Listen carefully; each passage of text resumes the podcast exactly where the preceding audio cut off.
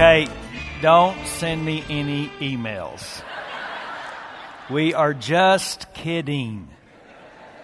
Except about Arkansas. Um, before I go any further, um, the last two weeks I have received more cards and phone calls and letters and emails than any two weeks in 31 years of preaching. They have been kind, they have been supportive, uh, they have been uh, incredibly vulnerable, and I just want you to know I'm very, very grateful. Um, thank you. We got football going on, and for some reason, baseball is still going on.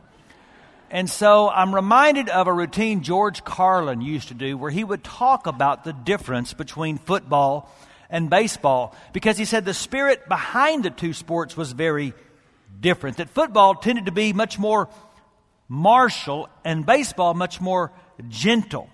For example, he said football is played on a gridiron. Baseball is played in a park. Kind of a fun place to play. Football players wear helmets. Baseball players wear caps. In football, there's a specialist who comes in to kick something. In baseball, a specialist comes in to relieve somebody. Football has the two minute warning. Baseball has the seventh inning stretch. Football has sudden death. Baseball has extra innings. Not just innings, but extra innings. In football, a runner will give you a stiff arm. In baseball, the runner gets to slide. That sounds kind of fun. But the biggest difference is in football, the main object is military. In football, the battle is fought in the trenches. The field general, the quarterback, seeks to evade the blitz, soften up the enemy line with a pounding ground attack and aerial bombardment. He'll mix bullet passes with the occasional going for the bomb in order to penetrate the enemy defenses and reach the end zone. In baseball, the object is to go home. and I want to go home. That's a beautiful thing. Have you ever thought about this? The best songs of all time, the best musicals of all time, the best poetry, the best movies, the best stories all have the same plot. You get to go home where you belong. Christianity is essentially a religion about going home. Jesus said before he died in John 14, There are many rooms in my Father's home, and I'm going to prepare a place for you. If this were not so, I would tell you plainly. When everything is ready, I will come and get you, so that you will always be with me where I am. You see, in a sense, we have been exiles ever since Genesis chapter 3, when our very first parents were told to leave their home. And Jesus said, My mission was to come and find God's lost children and bring them back home. And that's why he spent so much time with the homeless. You see, Luke 15 was driven by critics who were asking Jesus, Why do you hang out with the kind of people you hang out with if you're supposed to be a holy man. And he described it in terms of God's mission because they are homeless and they know they're homeless. Because Jesus would say, all people are homeless, but some know it. Some are homesick. And the greatest story ever is for them and for you. And so this father has got these two boys, and the younger one says, Dad, I want my stuff now. I don't want to wait till you're gone. It was a huge insult. He's got one agenda. That boy wants to leave home. So we pick up the story in chapter 15, verse 13. Not long after that, the youngest son got together all he had, set off for a distant country, and there squandered his wealth in wild living. After he had spent everything, there was a severe famine in that whole country, and he began to be in need. So he went and hired himself out to a citizen of that country who sent him to his fields to feed pigs. He longed to fill his stomach with the pods that the pigs were eating, but no one gave him anything. When he came to his senses, he said, How many of my father's hired men have food to spare, and here I am starving to death? I will set out and go back to my father and say to him, Father, I have sinned against heaven and against you. I'm no longer worthy to be called your son. Make me like one of your hired men. So he got up and went to his father. But while he was still a long way off, his father saw him and was filled with compassion for him. He ran to his son, threw his arms around him, and kissed him. The son said to him, Father, I've sinned against heaven and against you. I'm no longer worthy to be called your son. But the father said to his servants, Quick, bring the best robe and put it on him.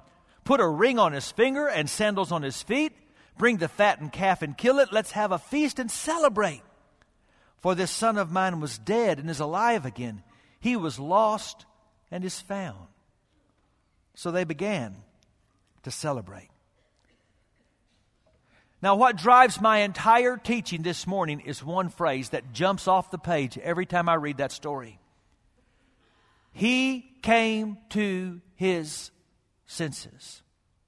I have prayed that expression every day for the last five years. Everybody that loves a prodigal longs for the day they will hear those words. You see, people wind up in the far country because of wrong beliefs. You behave the way you behave because you believe whatever it is you believe. You can't change behaviors until you change the thought systems that drive them. Now, the Bible calls this the renewing of the mind and says it is absolutely critical to what we would call a conversion experience. Or, in other words, the journey home starts in the mind. Before you take a single step back toward home, you have to have taken a journey in your thinking. Because Jesus says the only thing that can set you free is truth. Now, this is so critical to understand that repentance is not just stopping certain behaviors. Every parent here understands this. Your child can be engaging in bad behaviors, and you can set in place penalties to punish them and make them conform and stop that behavior, but you haven't changed the rebellion in the heart. There's been no repentance, there's just been outward conformity. And so in the Bible, repentance is not just stopping certain behaviors, it's starting to think new thoughts. The Bible says in 2 Timothy chapter 2, for example, about God's servant teacher, that those who oppose him, he must gently instruct in the hope that God will grant them repentance, leading them to a knowledge of the truth, and that they will come to their senses and escape the trap of the devil who's taken them captive to do his will. Do you understand? If someone is being seduced by the enemy, you can't set them free just by telling them to stop what they're doing. They've got to come to a knowledge of the truth. They have got to come to their senses. Now, the reason Jesus spent so much time with homeless people was because he believed that everyone is made in the image of God, and therefore, I don't care how far gone or lost they seem to be, Jesus believed every single person has the capacity to come to their senses. And he wanted to connect to that sense of home that God has placed in everybody. And so I thought all week, what changed in his thinking? What sense did he begin to realize? And I want to share with you several thoughts. Here's the first I believe that he sensed the emptiness of the far country. Now, before he left, do you think that boy would have listened to anybody's warnings about the far country?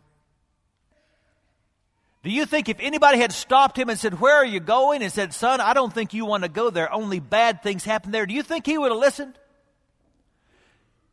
You see, he thought that to be happy, he had to leave home. He was convinced that in order to be happy, there are things I want to do that I can't do under my father's care. See, that's the thing about the far country. It produces the greatest brochures. The far country has the sharpest PR department. And so you'll go home today and you'll watch football, and all day long you'll hear this message. If you really want to be happy, you need to party more, you need to drink more beer, and you need to hang out with women that are half naked. The far country sells itself so well. It just never, anywhere in the brochure, tells you the rest of the story. And so, Monday through Friday, every day in the office, we see the people that went to the far country and wound up in the pig pen.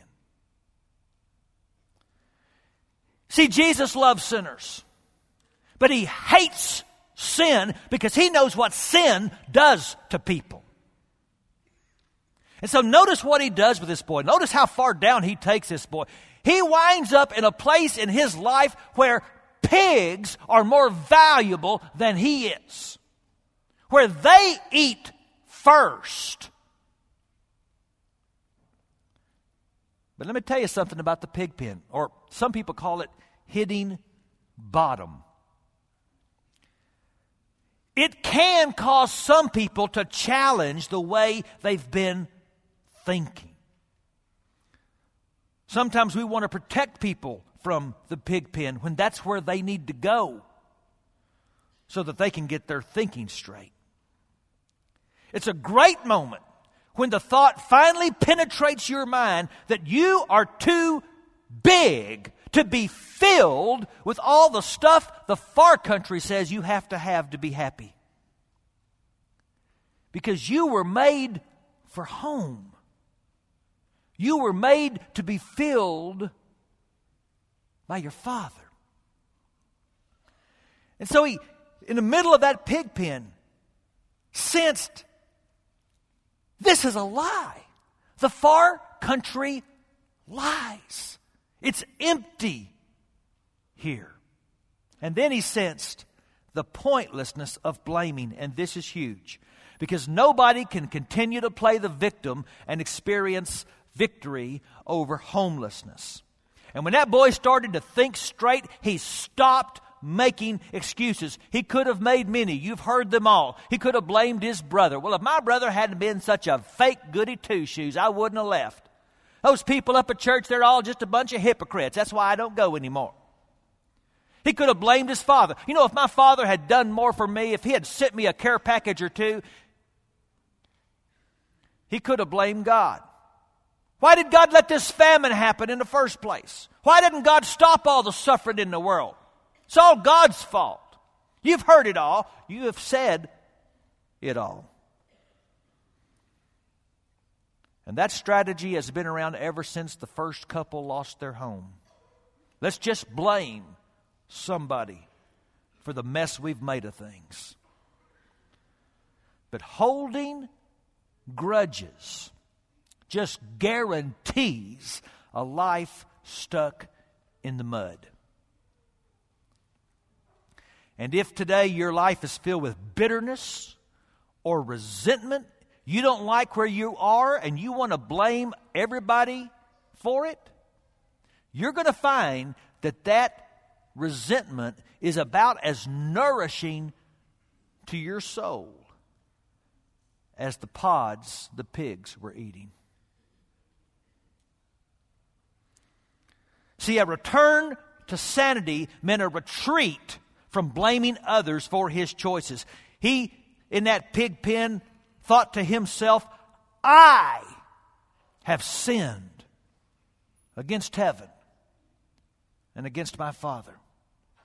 I believe admitting your darkness is the first sign the light's turning on. So notice, third, that he sensed the wrongness of his rebellion. When he got his thinking straight, he looked straight in the mirror and he saw the real problem. And please notice, when he practiced that speech he was going to give his daddy, he didn't say, Oh, dad, I've just been delinquent. You know how boys are. I was just sowing my wild oats. I'm sure glad I got that chapter out of the way. He confessed rebellion against a loving father. I want you to see here how revolutionary Jesus is being. He is giving a totally new definition to the concept of sin because we think sin is breaking rules. Thou shalt not, thou shalt not. If you do, you've sinned. And Jesus is saying sin is more than breaking rules, sin is breaking away. Sin is running from God because you want to run your own life. See, the far country did not create his rebellion. The far country exposed it. We're always warning people don't go there and there and there because they will turn you into a sinner. No, all that's going to do is expose the sin that's already there. We sin because we don't like God running our lives. We want to be in charge.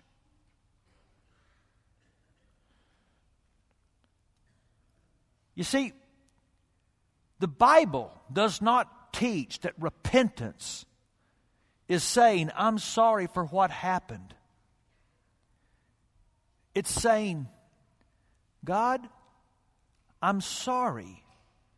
I didn't trust your heart. You have always only loved me. You've always only wanted my best. Every direction, every rule, every command, every leading you ever gave me was because you loved me. And I didn't Trust your heart. So I read the brochure and I left home.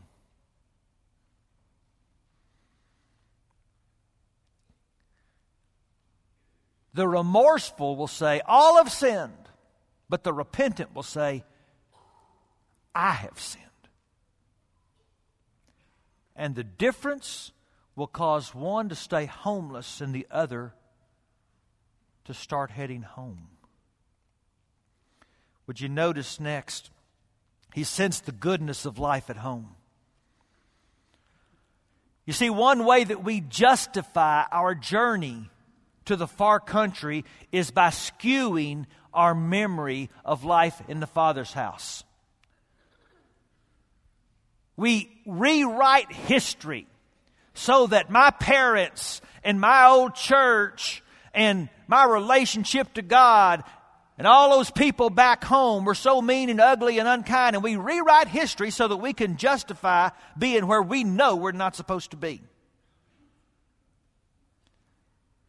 This boy went from sick of home to homesick by getting honest about what life with his father had really been like. And that's when he had his most important thought yet. He realized that everything he was really looking for was back at home. And then he had his second most important thought. He realized, and I don't have to stay here. And that's huge. Because what happens a lot of time is we let our homelessness become our identity. We struggle with alcoholism or with a bad temper or with a bitter spirit. We fight depression. We've been through a divorce. We got an abortion. And we let it become our identity. And we stay stuck in the mud. And what Jesus is doing in the greatest story ever is say, Come home. Notice that boy doesn't wait till he gets his life all together. He just starts going home. Because God's not interested in perfection. He's interested in direction. He doesn't care if you still have the mud on you. He doesn't care if you smell like pigs. He doesn't care if your clothes are torn. He doesn't care if you're broke. He just says, start heading home. It's the story that Jesus believed could be everybody's story. Nobody has to stay in the prison of homelessness. Everybody with good sense can start home. In fact, this church is filled with people who have, including one of our newest small group leaders. His name is Rodney. Watch this video.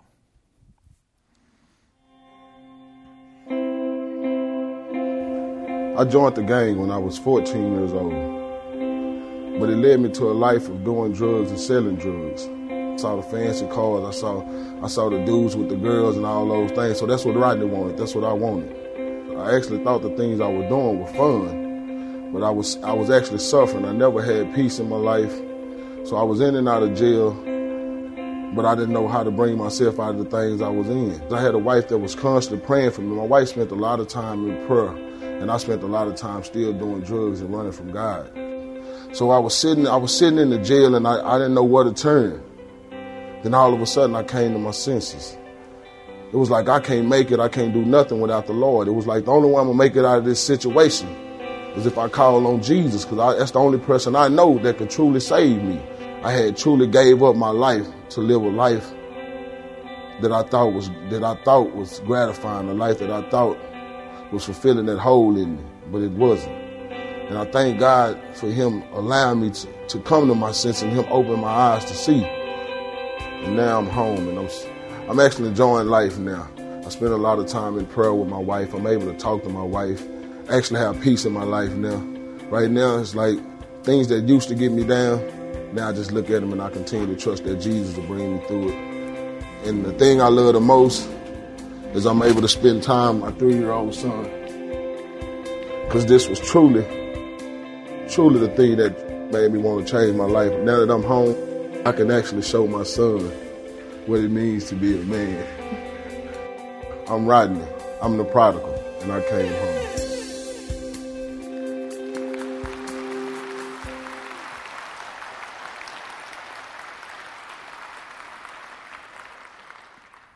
His story is on every pew. It's a journey some of you never would have made. It's a journey Rodney never would have made. It's a journey that boy in Luke 15 never would have made, though, if there hadn't been one more critical thought cross his mind. And that is that he sensed the kindness of his father.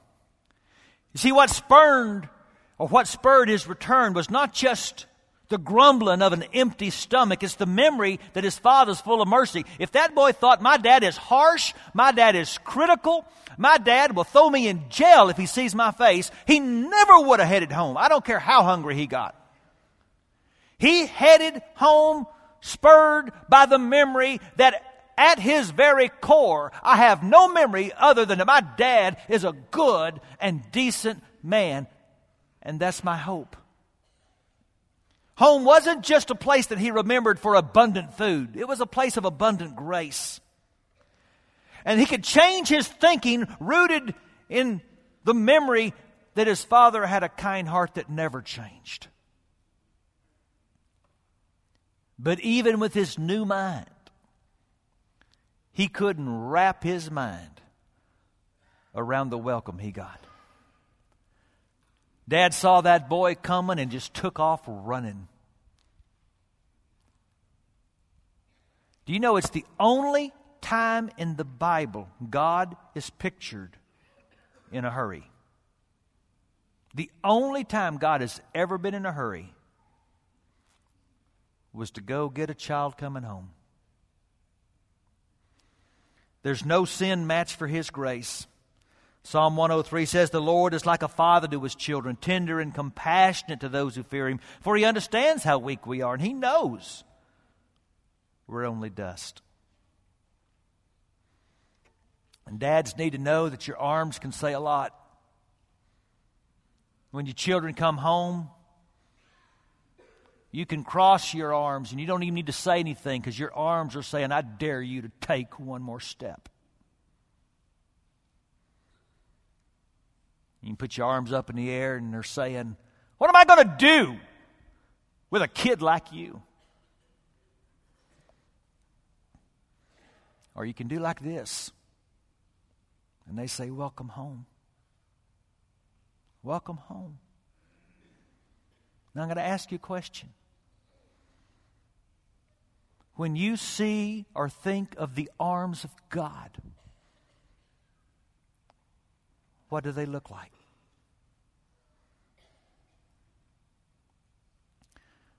You remember the name perhaps of Jim Bakker. Some years ago, he was a well known televangelist. He was sent to prison, rightly so, for fraud. I had a poor opinion of Jim Bakker. He brought shame to Jesus and to his church. So I didn't think much about him while he was in prison, but un, uh, gladly, not everyone was like me. Not the Billy Graham family. They stayed in touch with Jim Bakker. After five years in prison, they told him that when he got out, they wanted to give him a car and a, help him find a place to stay. And he said, Don't even get close to me. You don't need my baggage. You've got a 50 year ministry record that's spotless. Don't stain it by putting your arms around Jim Bakker. But you know that within 48 hours of him being in his halfway house, Ruth Graham called and said, Can we come by Sunday and pick up Jim and take him to church with us? And they did. They sat right next to inmate 07407 058. And after that, they invited him to their home for lunch. He said he was sitting at the table, and Ruth asked him for some addresses, so he reached into his pocket and pulled out a envelope. She said, Where's your wallet? And it hadn't dawned on him because you're not allowed to have a wallet in prison. Uh, just have an envelope. She got up, went into the bedroom, came back, and said, Billy doesn't need this one. You can have it. And he said that was the moment he realized, at least with some people, in some places, he really could go home.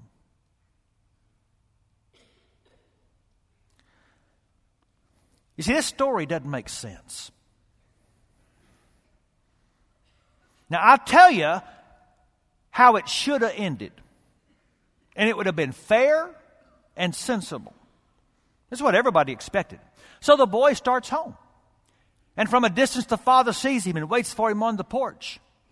And the boy says, Father, I've sinned against heaven and against you. I'm no longer worthy to be called your son. Make me like one of your hired servants. And because the father was a good and fair man, after some thought, he said, Okay.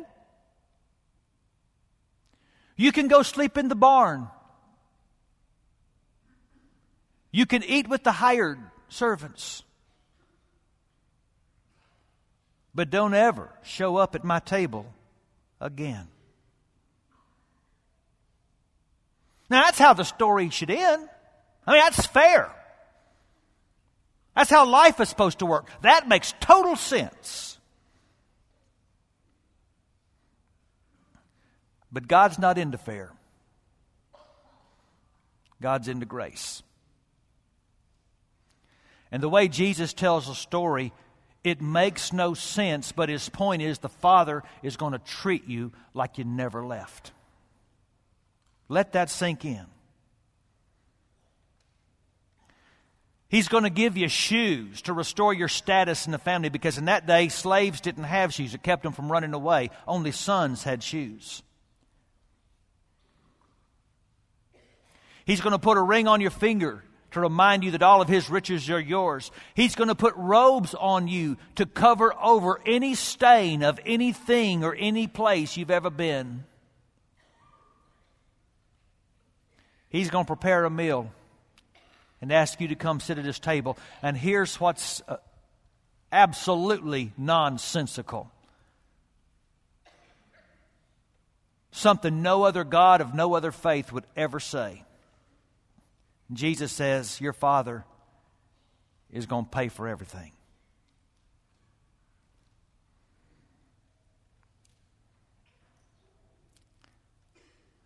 And so Jesus left home so you could get there. It's the greatest story ever. Peter O'Hanlon was this policeman in northern Britain some years ago. He said it was getting dusk and he's making his rounds and he hears this sniffling and he looks and there's this little boy on the curb about five or six years old and he's crying and he asks why and the boy's lost. He doesn't know how to get home and it's getting dark. That village wasn't too big, so Officer O'Hanlon began to mention the name of some well known hotels or inns or restaurants in the city. Do you live close to any of these? And the boy just had no clue. But then he realized the whole village was built around a square. And in the square, there was a church. And on the church, big steeple. On top of the steeple, a big cross. Anywhere in the village, you could see it. He pointed to that cross. He said, Do you live anywhere near that? The boy's eyes got real big. And he said, If you could take me to the cross, I could get home. You do not have to stay where you are. You can have the sense to come home. I want you to bow your heads a moment. You heard these words earlier in this service. In fact, you even sang them. Did you listen? If you didn't, do it now. How marvelous, how wonderful, and my song shall ever be. How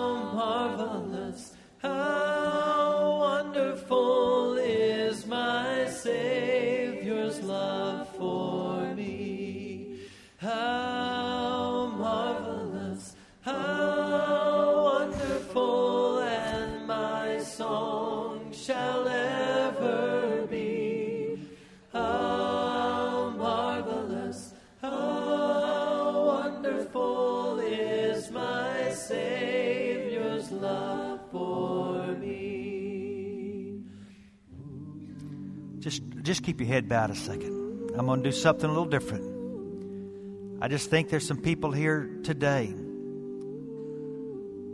who aren't home. And I think the Spirit of God has been prompting you all through this sermon. Why are you where you are? And I'd like to pray for you. But as an act of faith that you want to head back where you belong, if you feel like right now you're not as close to God as you ought to be, I'd like you just to stand up. Let me pray for you. Just have the courage to stand. Don't disobey the prompting of the Spirit. Thank you for your courage.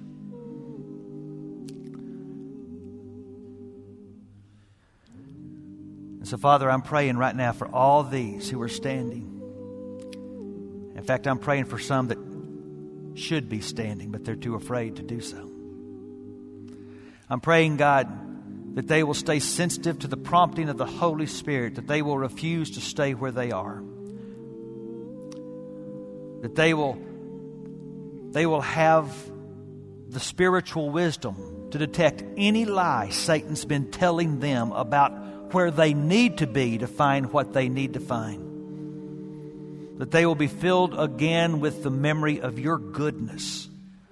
That they will trust your heart and that they will once again believe with all that is within them that everything they truly mean, everything they were made for, is in your house. And so, Father, your children are coming home. And we're praying in faith now that you're going to come to meet them, that something's going to happen today. They're going to feel a warming in their heart and a sense of your arms around them. They're going to feel the movement of the Holy Spirit within them and they're going to know their Father is embracing them. Thank you for your amazing love. Thank you for being the God that doesn't make sense. We don't need sense, God. We need grace. And so, on behalf of all these standing, Father, we say, Welcome home. And we pray in the powerful name of Jesus. Amen. Would you all stand, please? We're going to sing one more song. And as we sing this song, if you would like to respond to the prompting of the Spirit to come today and be baptized into Jesus Christ, we have some ministers down front that will receive you while we encourage you with our worship. Come, ye sinners, poor and needy, bruised and broken by the fall. Jesus ready stands to save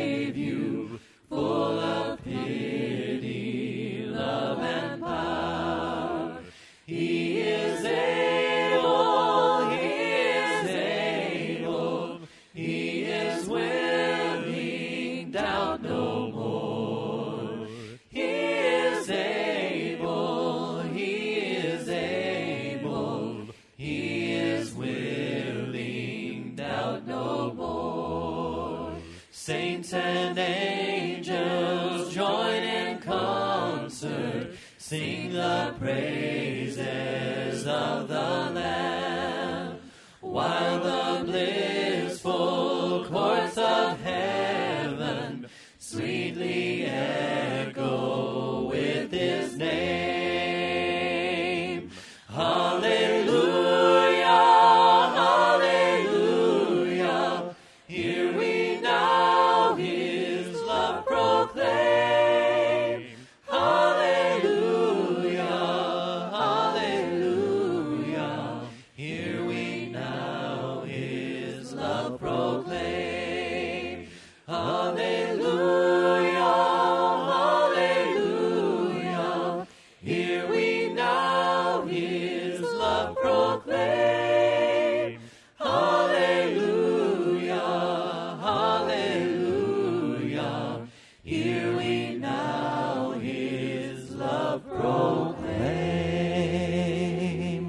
Amen. Remain standing. Harvest Weekend's just four weeks away. It'll be here soon. And I know times are hard. They're hard for missionaries too. But the work of the gospel must go on. So start now planning and praying for what's going to be a great weekend, November 14th and 15th. Um, I'm going to ask our prayer partners to be coming down to the front, and they'll be here as soon as we're dismissed. If you would like to pray with someone this morning, if you'll come down to the front, they'll be uh, waiting for you and they'll spend some time with you. If you would like to start the process of joining our church, Charlie Taylor and myself are right over here, and we'd love to meet with you and help you get that started. Thank you for being here today. Let me just remind you the world will constantly, constantly tell you to settle down because this is as good as it gets. It is a lie. We are made for so much more. So this week, be walking home. God bless you. Go live for Jesus.